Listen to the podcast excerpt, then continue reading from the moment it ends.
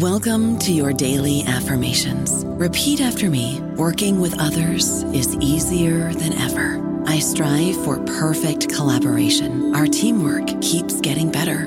Yeah, affirmations are great, but Monday.com can really get you the teamwork you desire. Work together easily and share files, updates, data, and just about anything you want all in one platform.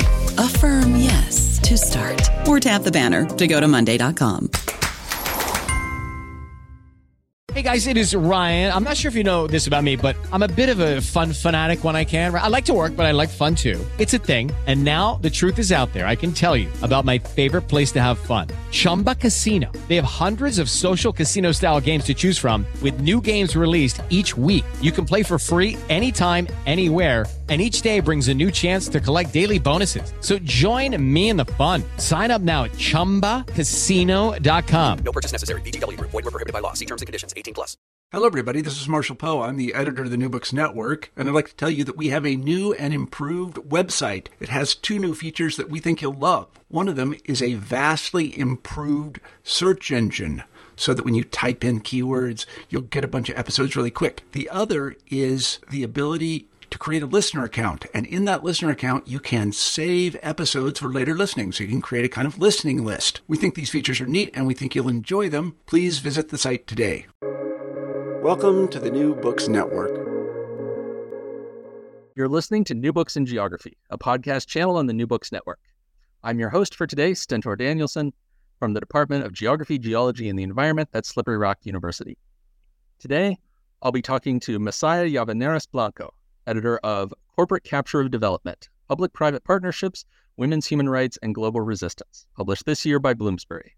Dr. Llavaneras Blanco, welcome to the show. Thank you so much for having me. To start off, why don't you tell our listeners a bit about your background and how you came to write this book? All right. So, uh, I am a professor of uh, assistant professor of development studies at Huron University College at Western University in Canada. And I'm also part of DAWN, which is Development Alternatives with Women for a New Era, um, which is a feminist network of researchers and activists from the global south.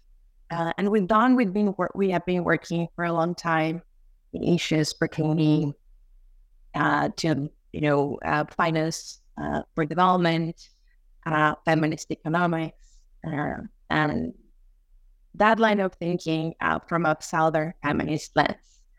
So I get uh, to be part of this of this project, which produced a corporate capture of development as part of a collective of researchers and activists are concerned with the growing uh, corporate influence in how development and public policy is being thought and applied.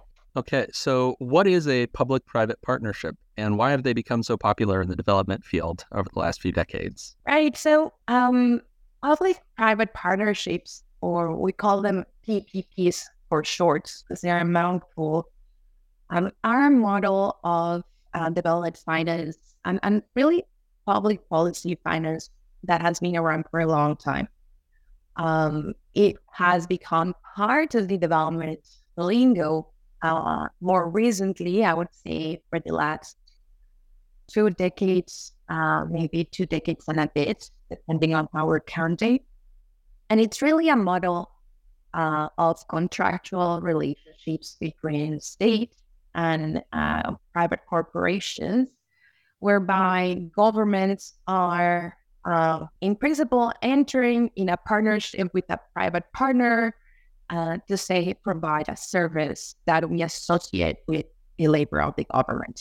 That can be building a highway, that can be building a hospital or running a hospital.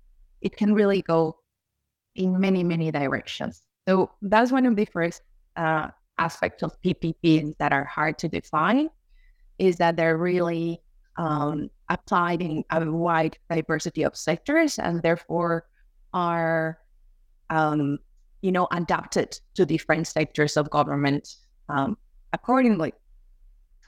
What is interesting to us is that um, PPPs um, are being proposed forcefully or let's say enthusiastically by major development actors like World Bank as a solution uh, for public service provision in the global south, uh, whereby the, the main argument here is that in most cases, states and governments are incapable or unable to provide um, good services, and therefore it is uh, more logical to rely on the private sector to provide this service. Um, there are some issues that are already problematic in this logic.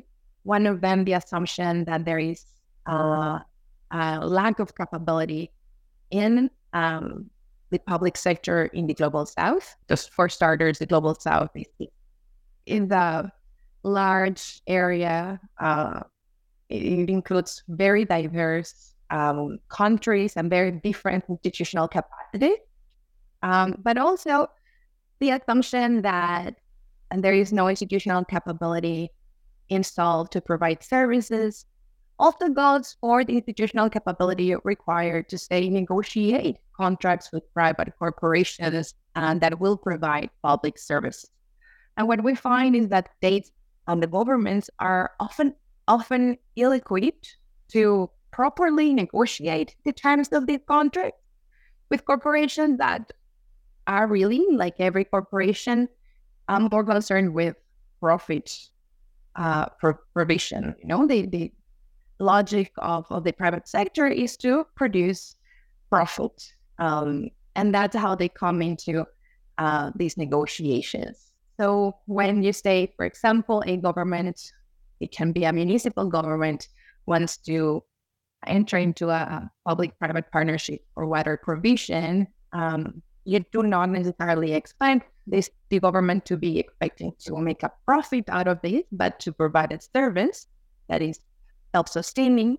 Whereas the private actor will, of course, be seeking uh, a profit, and therefore their priorities uh, won't necessarily be aligned with those of the general public. So this model of uh, of development finance has been uh, increasingly present in the global south. We've seen it uh, you know, in, in the book, we document PPP cases from Mexico to Fiji, going through Africa, um, countries like Ghana, Ethiopia, etc. So the book provides 10 cases in which PPPs are um, applied very in very different sectors um, with this with this very logic that the state is not capable of providing these public services and therefore the private sector has to come in. One last bit that I think is really important and also explains why PPPs started becoming fashionable is that for the past 14 years, we've seen um, shrinking of the public sector, uh, we enter into what we, we talk about or we describe as the, the era of austerity. Um, and a period in which um, OECD countries, in their majority, are failing to meet the ODA target, which is 0.7 of GNI, uh, assigning 0.7 of their GNI uh, to uh, official development assistance that expectation, that target has not been met or by most OC, OECD countries. And the logic again is there is no money for for public development finance. We need to create private alternatives, and therefore we bring in uh, these corporate actors. All right. So rather than go kind of one by one through those 10 case studies, I want to just ask about some themes that cut across multiple chapters, and you can you know bring up different of the cases you know that might illustrate some of the um, the points. So first, I want to ask about gender. So, what have the implications of PPPs been for gender inequality? Well, thanks for asking that. Um, one of the main concerns we had when we got into this project is that there is growing literature and interest uh, in the issue of PPPs, but there is really scarce documentation about the gender implications of this development finance model. Uh, and that's what we wanted to tack or to tackle. Sorry. Um, so one of the main concerns we we see across um, the different cases uh, that we documented is that there are hidden costs to PPPs. And when I'm talking about hidden costs, I'm talking about things like um, the human and financial resources that governments have to invest in so that they have some form of leverage when negotiating these these contracts. But also I'm I'm thinking about hidden costs like those implicit in land leases that are provided from by the state to corporations for say 50 years, which reduce access to farming land. Um, that is, is documented, for example, in, in the case of Sierra Leone in, in the book. Um, and an even more hidden cost uh, is also the cost of social reproduction. So when services uh, that we expect to be public, like access to water, like access perhaps to health, uh, especially primary health, access to education, when those services are either partially or fully privatized, uh, or where access to those services is increasingly depending or, or depends increasingly on uh, paying a certain fee out of pocket, which is one of the main consequences of, of the PPP model. Uh, what we find is that, uh, of course, people who live in poverty access these services less, but the need for those services remain. Say, for example, needs for healthcare.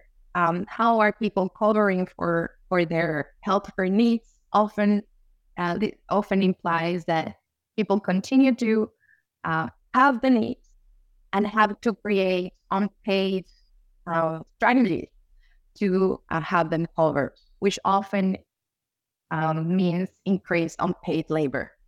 So one of the main concerns we, we have is that by reducing public provision, we're increasing uh, the unpaid care labor that is often something done by women and girls um, in in the in, in these communities, specifically women and girls who live in poverty, whose labor days, uh, our labor loads rather, uh, are drastically increased when there is no access to water or when there is no access to um, healthcare. So that would be one of the main concerns for us. Another has to do with access to land. Um, access to land is also uh, a heavily gendered uh, issue, especially in, in farming communities, in rural communities, in, in the global, global south. And we find that um, many of, uh, of, of, of, these development projects that um, depend on large uh, quantities of land that are uh, removed from public access and provided to uh, private corporations for very long-standing leases, uh, start by affecting uh, subsistence farmers who tend again to be women and girls uh, who are at the center of, of social reproduction in these communities. And you mentioned healthcare in there. Could you say a little bit more about how PPPs have affected quality and access to healthcare, since that seems to be a, a major sector where uh, this approach is used? It is, in fact, a major sector um, and, and it's one where we are paying specific attention. Uh, many of the chapters uh, touch on the sector, places like Peru, um, Fiji, Kenya, Zimbabwe, um, India uh, are all countries in which we documented the implementation of PPPs in the health sector. Um, perhaps the most um, striking case of, of this uh, for me was the case of Chhattisgarh, Chhattisgarh state in India, where um, the health insurance for people living in poverty uh, is one of the largest. Think about how large uh, India is, how large its population is. Um, uh, the, the insurance or the public health insurance in that state is, is perhaps one of the largest uh, PPP uh, models applied to, to any insurance system. Um, and what we see in that case is that through that model, new incentives for private clinics were created through which, um, even though women and communities were promised to have uh, free access to health services, uh, and I'm talking about basic health services, for example, uh, birth uh, and, deliveries what really happens is that when they find themselves in the emergency room expecting the service, they are required an extra fee. Uh, there, there are always extra services that are added to the basic uh, service that they are requiring, and they're often rejected care. Uh, and if not rejected care, we find that they often were stranded uh, in the health centers, in the clinics, in the hospitals, and they were unable to leave uh, or to even receive care while uh, being stranded in the hospital until their families provided for the fee. This has resulted in deaths, uh, many of them uh, documented again in, in the chapter. Um, uh, I'm, I'm trying to, to remember my colleague names uh, so that I, I earlier referred to her work. This is the work by Sulakshana Nandi. Um, our main concern in that context is that access to reproductive health services, for example, is, is being denied it's, and is costing specifically the lives of women who live in poverty, but also racialized groups that are um, having extra layers of uh, obstacles to access to access service. Um, this it's very difficult for for communities in for marginalized communities to, to negotiate for many reasons, uh, language reasons, um, geographic reasons. People have to move locations to access care, and once they uh, get to the service provider, if these are uh, private entities that really are, um, you know, profit profit making entities that have not their health needs at heart um, and really are, are a business model that is seeking to, to make a profit. And then what about the environmental impacts of PPPs? Uh, one of the main concerns here um, has to do with infrastructure. Uh, PPPs, as they are often applied to the health sector, they are also a model that works uh, very much uh, or is applied very much in the infrastructure sector. So I'm thinking about highways. I'm also thinking about uh, train systems, about energy production. And these are all policies uh, that require large um, extent of land. Um, in many cases, what is happening in terms of uh, land concentration is that we're finding monocropping being one of the main uh, characteristics uh, of these um, of these models, and also the forced relocation of uh, rural communities and um, stewards of the land in many of these contexts. So we find that food production is being deteriorated, and therefore uh, living standards are being deteriorated, but also the quality of the soil is being affected uh, through uh, these models that are uh, profoundly extractive in nature and often quite inefficient. Uh, what comes to mind again is the case of Sierra Leone, uh, which is a, a biofuel project whereby many communities were displaced, access to land was uh, heavily affected. Um, it changed livelihood um, for the worse, but all of this was in exchange for, for the idea of accessing electricity, which again was not quite the result. Uh, the, the, the performance of the policy has been rather poor.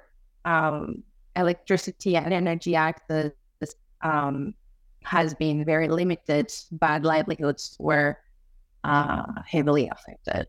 I don't know about you, but I'm very busy and I don't have a lot of time to cook. That's why I subscribe to Factor. Eating better is easy with Factor's delicious, ready to eat meals. Every fresh, never frozen meal is chef crafted, dietitian approved, and ready to go in just two minutes. You'll have over 35 different options to choose from every week, including Calorie Smart, Protein Plus, and Keto. These are two minute meals. Factor meals are ready to eat and heat, so there's no prepping, cooking, or cleanup needed.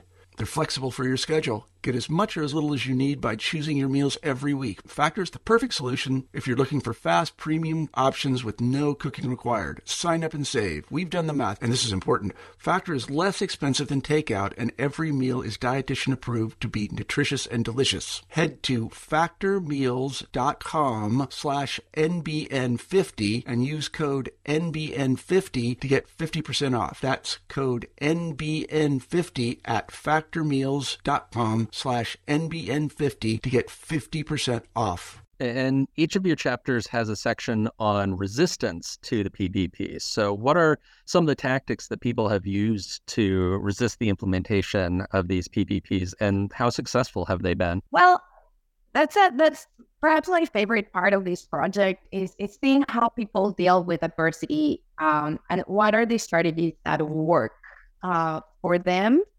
Either work in getting their message across, in effectively organizing political mobilization, or more hopefully, um, in actually forcing policy change. And and when thinking about that, the chapter that comes to mind for me is um, the work of uh, Shifa Tokive and Sylvia Marfo on Ghana specifically in the case of the Dome Market, which is a municipal market in in a small uh, municipality.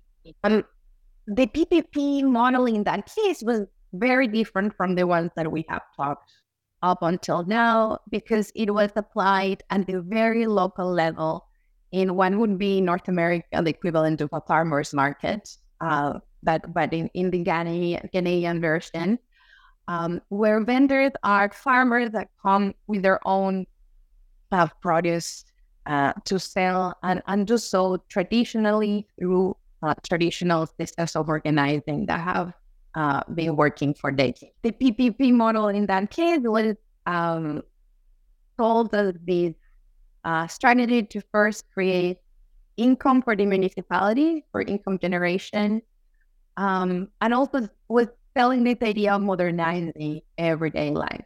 Uh, in that process, however, what really was happening is that uh, the vendors, especially those vendors that were more precarious, already uh, working, or found themselves uh, dispossessed uh, by the model.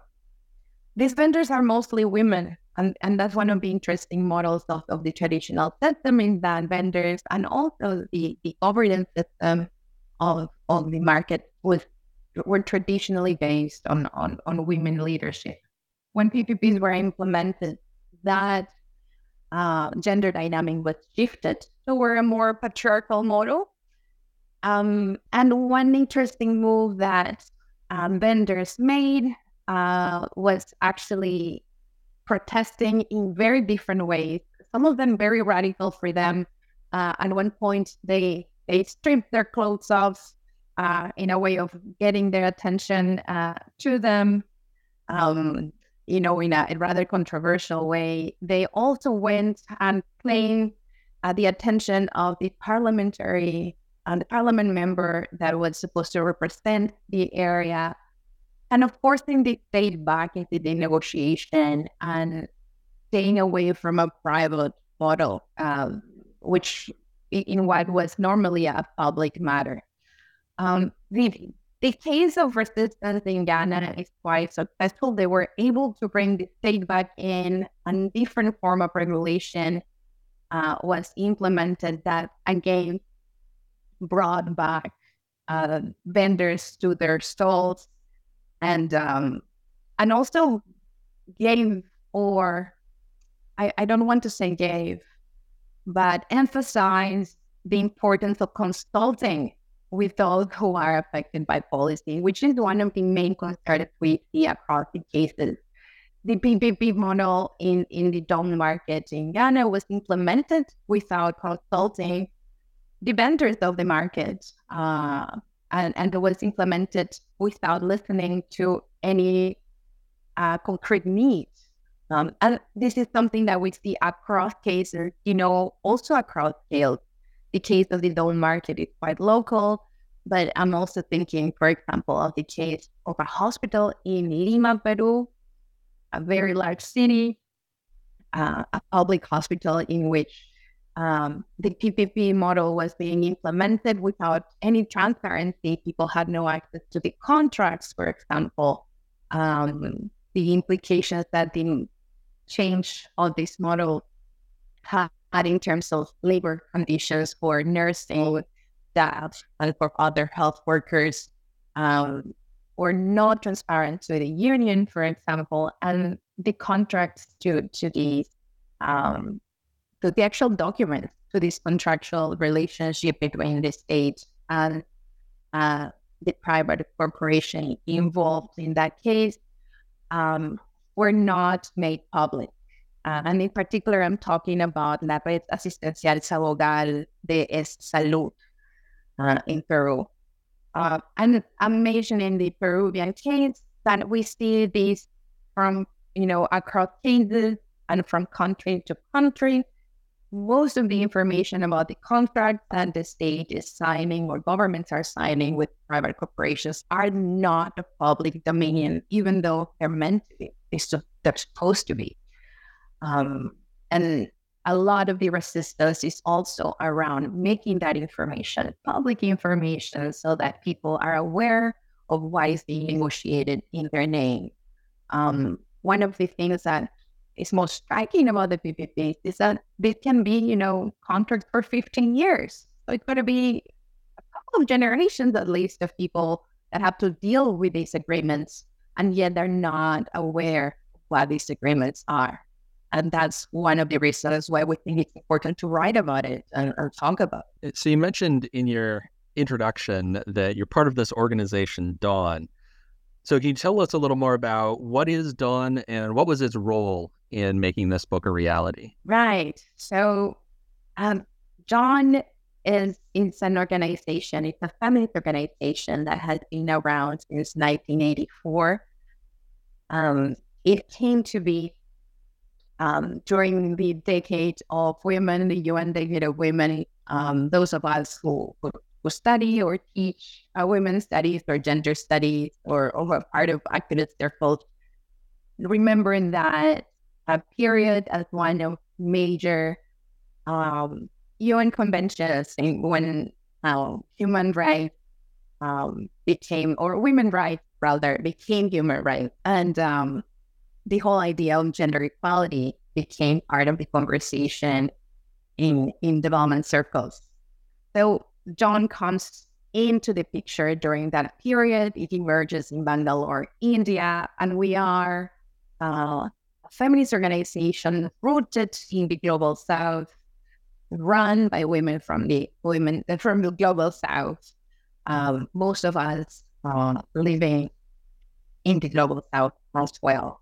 Um, one of the main um, reasons for Dawn's existence is doing research, but also advocacy uh, around issues of economic justice from a feminist lens. So, understanding that everyday conditions of living are a feminist concern, um, that women and gender um, gender related discussions are also part of how we think about the economy and how we think about development. And um, we've been around for for almost 40 years now uh, with the main concern uh, of, of creating a Southern feminist lens uh, whereby um, economic justice is also uh, gender justice we also are uh, very much involved in, in issues of bodily autonomy and uh, sexual and reproductive rights and, and health, um, and have been part of, of large global campaigns like the Feminists for a people's vaccine campaign, which has been active for the past few years in the context of COVID, um, and a part of different advocacy spaces, both in the global south and also global space. Okay, so I hope we've given our listeners a good idea of what's in the book, got them interested in it. Uh, I'll mention that it is available open access, so you know, no excuse not to go read it. Um, yes, we're very proud to have it um, as an open access book. And uh, sorry to interrupt, that's really important for us uh, because of the nature of, of Dawn's research. Um, our research is, is made to be part of public discussions. So many of us at Dawn are academics. We work in universities in different countries. We're professors and researchers, but many of us are also uh, activists. And it's important for us to find that space in which knowledge knowledge production is also part of, of an advocacy and a political effort to create worlds that are, you know, more fair uh, for for the majorities. Um, and, and that's where we, we find ourselves. You also asked what was Dawn's role in this book, and, and it was major. This book was not edited by me alone. I am a co-editor in this project. I um, collaborated with my colleague and friend Corina Rodríguez Enríquez, who is um, a researcher at CONICET in Argentina, and like me, is also an executive committee member at Dawn. Uh, and we co edited this work, uh, but in no way we did it alone. Uh, this is part of a, a large collaboration with authors, activists, and researchers are based in the countries they write about. Um, I can name them all. Um, I'm talking about Crystal Simeoni and Wangari Kinoti in Kenya, Netanel Gary Michael eh, in Ethiopia, Mariam Ndoye in Senegal, Betsabe Andia Perez in Peru, Isabel Clavijo Flores and Julieta Lamberti, in Mexico, Sulakshana Nandi in India, Husainatu Abdullah in Sierra Leone, Chifa Turviki and Sylvia Marco in Ghana, Nyasha Masuka in Zimbabwe, and Live Kokanasiga in Fiji. Um, I I named all of these authors, and there there's even more people, you know, uh, that support our work. Um, Dawn is a collective uh, a lot of our peers there made this happen alongside um, Corina and I. And, and really, we write the book in efforts of contributing to a public conversation um, that is that includes academia, but also goes beyond it. Okay, well, hopefully, being on the podcast here has contributed to the the public conversation a bit. Uh, so that brings us to our traditional final question on the New Books Network, which is what are you working on next, either individually or with Dawn? Well, that's an exciting question. And for those of us in academia, we're always thinking of unveiling ideas, right? Um, as part of Dawn, we're working um, intensely in another collaborative uh, book project um, on the topic of policy transformations in the context of the pandemic. So we've been looking at what uh, political shifts and policy changes have been happening in the global south um, in the context of the pandemic, but not necessarily related to health, but how the large societal changes that have been taking place have shaped, you know, politics and other sectors of of, of life um, that are not obviously related to health, but are very closely related to the pandemic. We're thinking about social policy, about macroeconomic policy, for example. So we've been looking into that with other uh, allies and peers in the global south, and we're hoping to to have a book out uh, on that topic um, in the next couple of years. Um, and myself, I, I work um, very specifically in the area of, of border and, and migration politics in in the context of Haiti, the Dominican Republic. So that's another area where I'm working more individually. Uh, and I'm excited to, to have some articles out soon. All right. Well, we'd love to have you back to talk about that other book uh, once that's once that's ready. Um, sure, we'll we'll be in touch. Yeah. Well, thank you so much for coming on the show. Thank you so much for having us. Uh, we're we're happy to to be part of this public conversation. So we really appreciate this space. Thank you so much. All right. This has been a conversation with Masaya Llavaneras Blanco, editor of Corporate Capture of Development, Public Private Partnerships, Women's Human Rights, and Global Resistance, published last year by Bloomsbury.